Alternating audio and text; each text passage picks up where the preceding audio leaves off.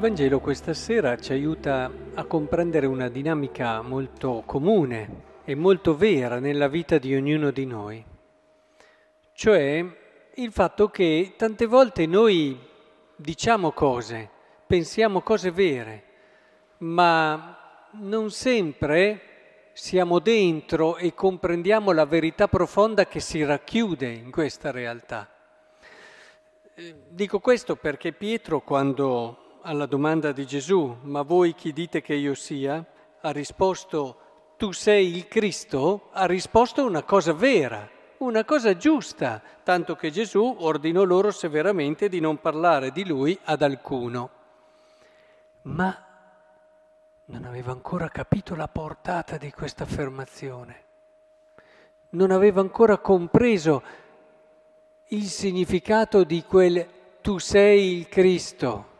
Lo ha detto, lo ha detto corretto, lo ha pensato anche, magari dentro di lui aveva anche un atteggiamento sicuro e positivo, con anche tante magari idee giuste, ma subito dopo dimostra di non averlo ancora compreso.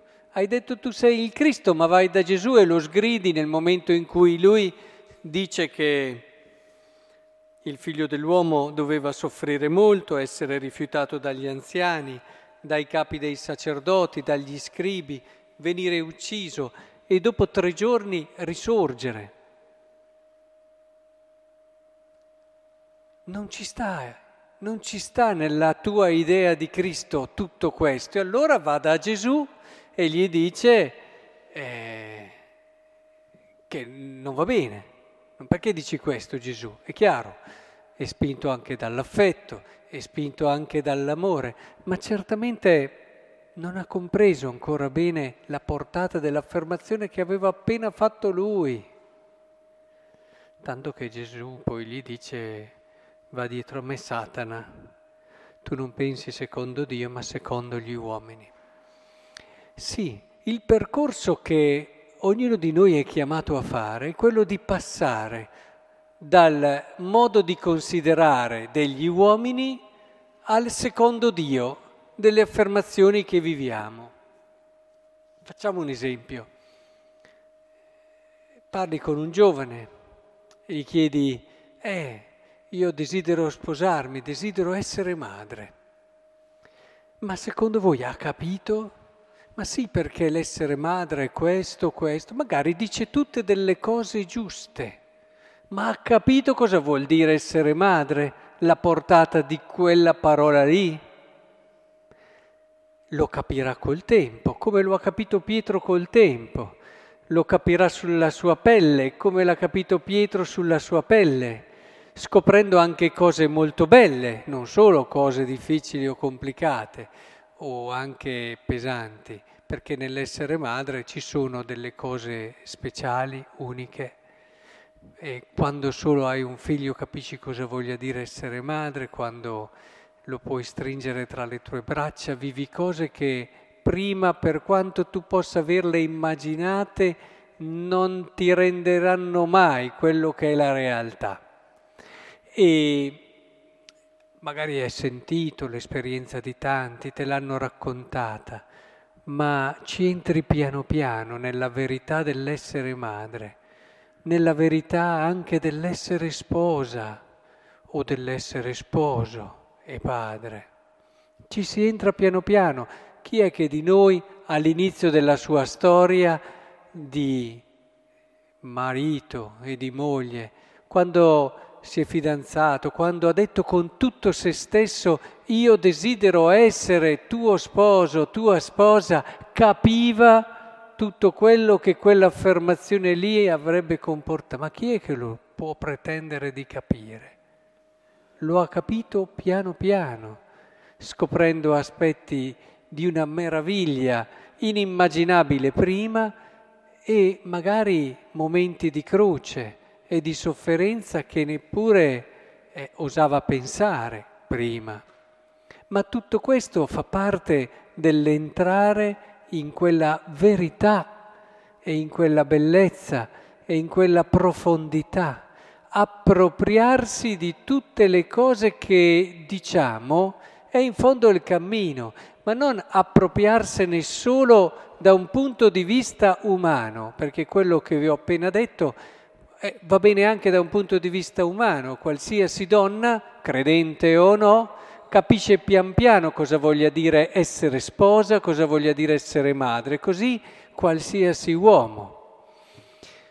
Ma poi c'è l'altro passaggio, appropriarsi di questa verità secondo Dio.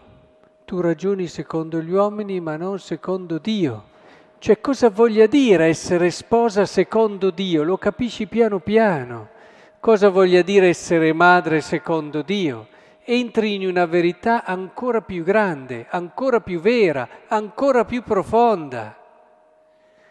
E allora ti si apre un orizzonte meraviglioso. Scopri che nel tuo matrimonio c'è talmente tanto Dio che tu neppure immaginavi che potesse esserci tanto su Dio, tanto di Dio che si racconta. Sì, perché due sposi sanno che nel loro amore c'è Dio che si sta raccontando all'umanità, c'è Dio che sta spiegando all'uomo come lui lo ama.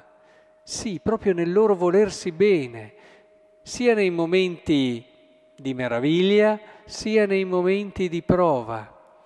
Si riesce a dare un volto dell'amore vero, concreto, senza eccessivi idealismi da una parte e senza magari uno svilire, un appiattire, perché grazie alla fede gli sposi rinnovano quotidianamente quella che è una freschezza, quella che è una idealità ed un significato che sempre si va rinnovando nel loro volersi bene. E allora anche nel loro essere genitori, grazie alla fede, riscoprono una vocazione altissima, che è quella di essere collaboratori di Dio nell'opera della creazione. Scoprono che proprio come Dio ha educato il suo popolo dall'inizio della storia, ecco che anche loro sono chiamati a raccontare questo Dio che educa attraverso la loro azione di educazione, di accompagnamento, di di presa a carico proprio perché non educa chi non si fa carico dell'altro, chi non lo prende anche su di sé, facendosene... È vero che costa di più, a volte sarebbe anche bello dire ah, io ti do qualche consiglio, però no, no, educare senza farsene carico non porta molto in là. Ricordo quando Don Bosco parlando di quella che era l'educazione che si deve dare ai ragazzi diceva che se non li fai entrare nel cuore e loro non si accorgono che sono parte di te, eh, non ti daranno mai il loro cuore, non te lo consegneranno mai, nel senso che non si lasceranno mai guidare veramente. E, e questo lo si costruisce piano piano, giorno dopo giorno. Non puoi fare quello distaccato, freddo che dà semplicemente dei consigli. Loro lo devono capire che che tu li ami e lui diceva dovete anche dirglielo che li amate, non solo amarli, ma devono anche saperlo che voi li amate, devono sperimentarlo, devono sentirlo nella loro vita e sulla loro pelle. Insomma, nella vita, vedete, è importante appropriarsi di quelle cose che all'inizio iniziamo a vivere senza comprenderne fino in fondo il significato. Questo è il bello della vita, di un uomo e di un cristiano, perché questo processo di appropriazione del mio anche essere uomo, cosa vuol dire ad esempio essere uomo? Abbiamo parlato di madre, di sposa, di padre, di genitore, ma anche l'essere uomo. Ci riempiamo la bocca, sono un essere umano, sono qui, ma cosa vuol dire? Essere umano, te ne devi appropriare progressivamente in un grado di consapevolezza che va crescendo giorno dopo giorno. E anche qui, grazie alla fede, scopri un essere, dice la prima lettura, ad immagine di Dio. Dio sta parlando di sé anche attraverso di me. Dio sta mostrandosi al mondo anche attraverso di me.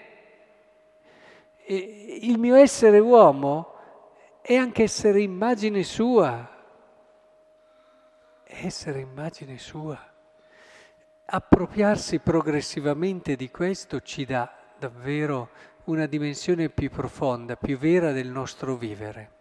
E allora è stato così per Pietro, quindi che, ma magari anche tante cose della nostra fede, provate a pensare, parliamo di Eucaristia, ma abbiamo capito cos'è l'Eucaristia? O facciamo come Pietro, tu sei il Cristo e poi dopo venire qui e celebrare l'Eucaristia, perché siamo tutti qui a celebrarla, vuol dire entrare nel mistero dell'amore. Vuol dire che se io vengo in questa Eucaristia e non mi consegno, io è come se guardassi dal di fuori.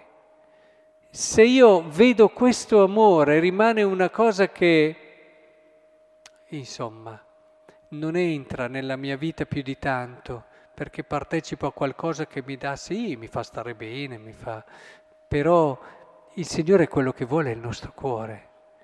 Il Signore è quello che desidera, perché Lui con noi si è dato tutto, e che noi davvero lasciamo che questo mistero dell'Eucaristia ci dica e ci insegni cosa voglia dire essere credenti, seguaci di Cristo, che danno la vita. Perché noi adesso stiamo vedendo uno che dà la vita. Non so se quando siete usciti di casa avevate questa consapevolezza. Io vado a vivere il mistero d'amore più grande di tutta la storia, un Dio che dona la sua vita per me. È importante che noi entriamo in questo mistero con tutto quello che comporta di disponibilità al perdono, di accoglienza delle prove, ma soprattutto di speranza. Noi riempiamo il nostro cuore di una speranza unica e straordinaria venendo qui a messa. Usciamo da questa Eucaristia con un'idea diversa della morte. Usciamo da questa Eucaristia con una prospettiva differente da quella che il mondo ha, perché abbiamo visto e toccato il risorto, anzi ce ne siamo nutriti del risorto. Il risorto e la risurrezione è diventata qualcosa di noi come diventa nostro il pane e diventa parte di noi il pane e noi usciamo con qualcosa della risurrezione dentro di noi. Capite allora? com'è importante questo processo dove quello che diciamo pian piano ce ne appropriamo, entriamo nella verità. Chiediamo a Pietro di accompagnarci in questo cammino. Lui lo ha fatto anche con i suoi sbagli, anche con i suoi errori, anche con i richiami che si è preso da Gesù, anche con i suoi tradimenti, però l'ha fatto e alla fine ha vinto, che aiuti anche noi a non fermarci davanti alle nostre fragilità, ma a continuare in questo meraviglioso cammino.